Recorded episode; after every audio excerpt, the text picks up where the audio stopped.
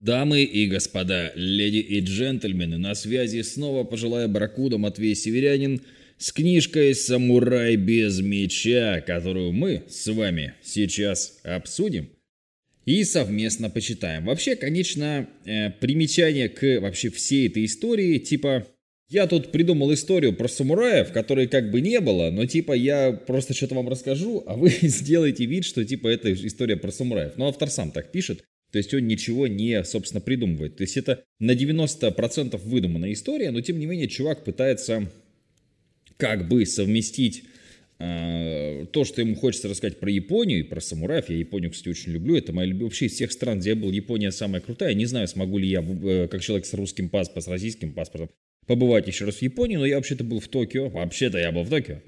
А, в, в Осаке, в Нагое, в Хаконе. Вот это все очень-очень интересная страна, э, невероятная, замечательная. А Япония, она не похожа ни на что. То есть, если в другие места, когда ты приезжаешь, она на что-то похоже, Япония не похожа ни на что. Ну, это сейчас разговоры в пользу, так сказать, бедных. Это ладно, это все потом.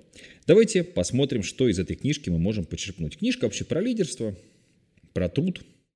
Ну, в каком-то смысле бизнесовые здесь рекомендации, тоже какие данные. Давайте вот, что у меня выделено, просто возьмем. И Прикольно, когда странички шуршат, такой ASMR. Моим преимуществом стала бедность, потому что именно она помогла понять мне смысл борьбы за существование, которую вынужден вести человек из низов. Ну и здесь большая история – про то, что 95% тех, кто участвует в битве, это пехотинцы, люди, которые стоят на нижних ступеньках общества. Я хорошо понимаю, что чувствуют и думают такие люди, потому что сам когда-то был одним из них. Вот почему я научился так искусно завоевывать их преданность и вызывать восхищение, и они с радостью готовы ради меня на все. В этом со мной не сравнится ни один благородный господин. Разве могут те, у кого всегда была еда и одежда, понять тех, у кого этих вещей никогда не было? Моими самыми большими недостатками были маленький рост и тщедушное сложение. В юности я больше всего на свете желал стать самураем, но для этого мне не хватало силы и ловкости. В век войн каждый князь для защиты своей власти должен был держать собственную армию, поэтому часто солдат набирали из крестьян. Тем из нас, кто не отличался хорошими физическими данными, было трудно отличиться.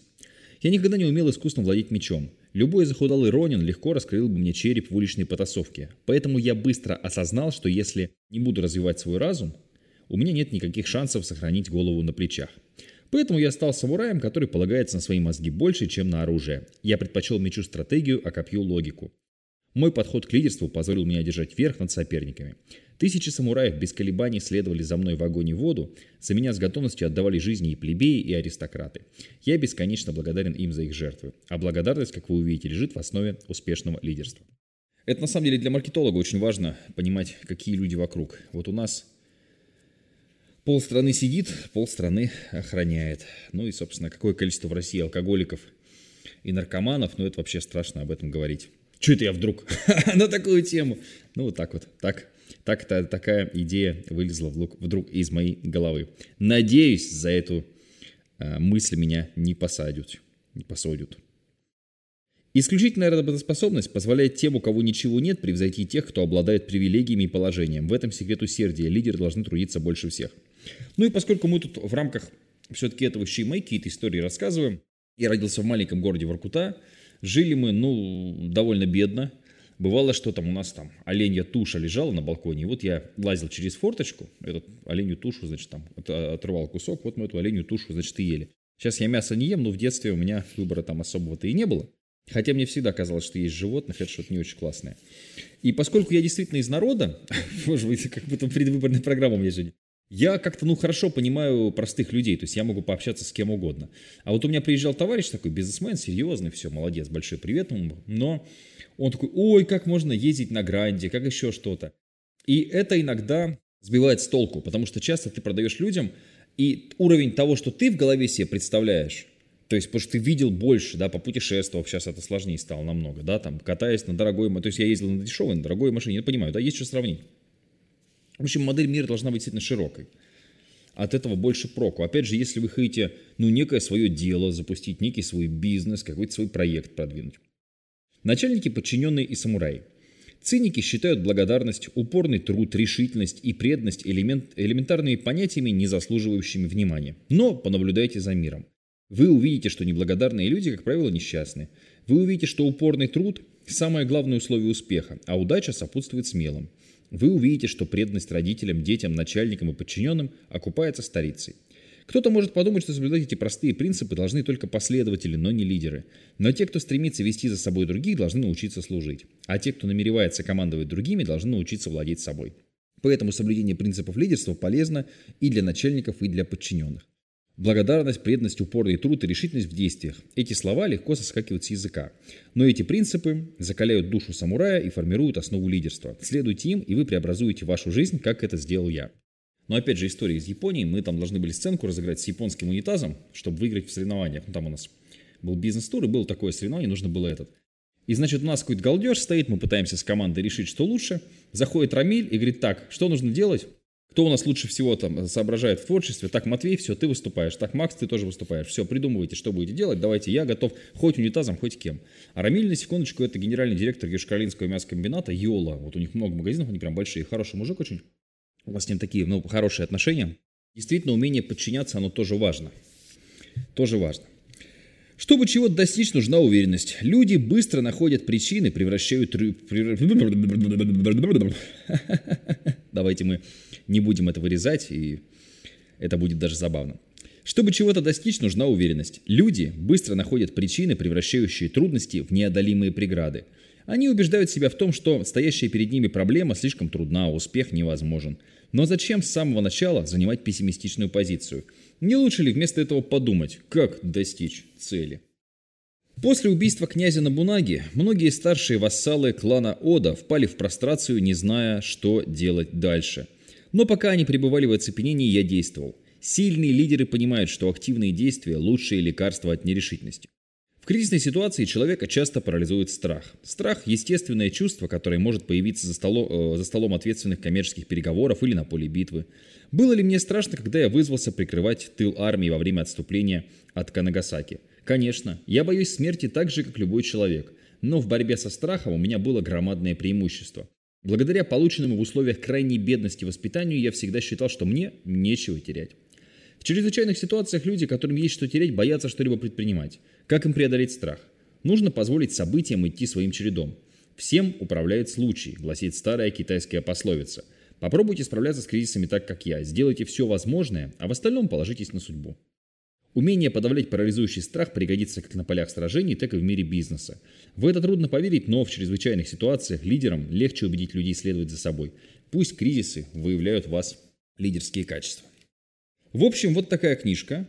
Как бы про лидерство, как бы про туда-сюда, но тем не менее вот в сеттинге, в сеттинге, как это модно говорить, японском. Опасайтесь тщеславия. Мои ужасные ошибки можно объяснить одним недостатком – тщеславием. По мере того, как росла моя власть, я начал верить в миф о своем величии. После объединения Японии мне следовало довольствоваться задачей упрочнения мира и повести страну по пути процветания. Вместо этого я возжелал новых славных побед за ее пределами. Результатом стала семилетняя война с Кореей и Китаем, которую следует считать наиболее, не, наибольшей неудачей в моей жизни. Безрассудные попытки вторжения на чужую территорию навлекли на Японию ненависть двух великих азиатских наций. Я сгораю от стыда, когда думаю о десятках тысяч людей, которые погибли из-за моих непомерных амбиций. Подобно государям всех эпох, я нашел причины, оправдывающие мои заморские авантюры. Одной из них стала необходимость найти управу на европейских варваров – Испания и Португалия, выступая от имени христианства, стремились покорить весь мир. Несколько японских князей приняли христианство и предоставили католической церкви земли, на которых появились европейские поселения. Сам я не религиозный, в течение многих лет проводил политику толерантности. Но когда новообращенные христиане принялись разрушать буддийские храмы и святилища, а португальцы стали похищать наших граждан, чтобы продавать в рабство, я объявил их агрессивную фанатичную веру вне закона. Несмотря на такого рода конфликты, в Японии наконец наступил мир, после более чем столетней смуты. Под моим руководством страна постепенно набирала былую силу. Я был убежден, что мы ни в чем не уступаем европейцам. Так почему бы и нам не заняться расширением своей территории? Желание обессмертить свое имя за рубежом питало мои честолюбивые замыслы и раздувало тщеславие. У Семилетней войны была еще одна прозаическая причина. Новые земли были необходимы мне для того, чтобы удовлетворить запросы моих неугомонных самураев. Во время стремительного возвышения дома Тайоми я сметал все, что стояло у меня на пути, и не отказывал себе в удовольствии демонстрировать щедрость, раздавая моим сподвижникам баснословные богатства, в том числе обширные земельные угодья. Эта неумеренная расточительность разожгла неуемные аппетиты моих военачальников. Но когда процесс объединения завершился, в стране больше не осталось земель, которые можно было покорить и поделить между победителями. Вместо того, чтобы найти мирное решение этой проблемы, я обратил взор на Корейский полуостров, а оттуда на Китай. На войне все так же, как и в торговле. Когда организация, привыкшая к быстрому расширению, сталкивается с обстоятельствами, замедляющие рост, ей следует изменить курс. Но я не смог заставить себя измениться. Когда страна оказалась в моих руках, мне следовало обуздать стремление моих солдат к завоеваниям. Вместо этого я опрометчиво развязал войну против страны, который совсем не знал, язык и традиции которой были мне непонятны, чей гордый народ оказал моим армиям беспримерное сопротивление, начав партизанскую войну. Но что сделано, то сделано. Мои заморские авантюры провалились, и никакими причинами мои действия оправдать невозможно. История вынесет свой вердикт, но это будет так не скоро, что я о нем и не узнаю. Единственным утешением для меня остается надежда, что рассказ о моих ошибках принесет вам пользу. Поэтому повторю предостережение. Чем больших успехов вы добиваетесь на лидерском поприще, тем больше внимания следует уделять секрету сдержанности. Опасайтесь тщеславия. Вот такая книжка. Стоит ли ее читать? Если вам нравится, повторюсь, самурай, самурайский японский сеттинг и хочется узнать про лидерство, про управление, в принципе, да. Честно говоря, это сильно веселее, чем Сунь-Дзы читать. Искусство войны, которое очень распиаренное, но ты как бы, ну, тяжело оно читается, хотя в графическом вот варианте Сунь-Дзы Искусство войны неплохой. Вот, поэтому, ну, если хочется, если нравится такая история, то «Самурай без меча» э, подойдет.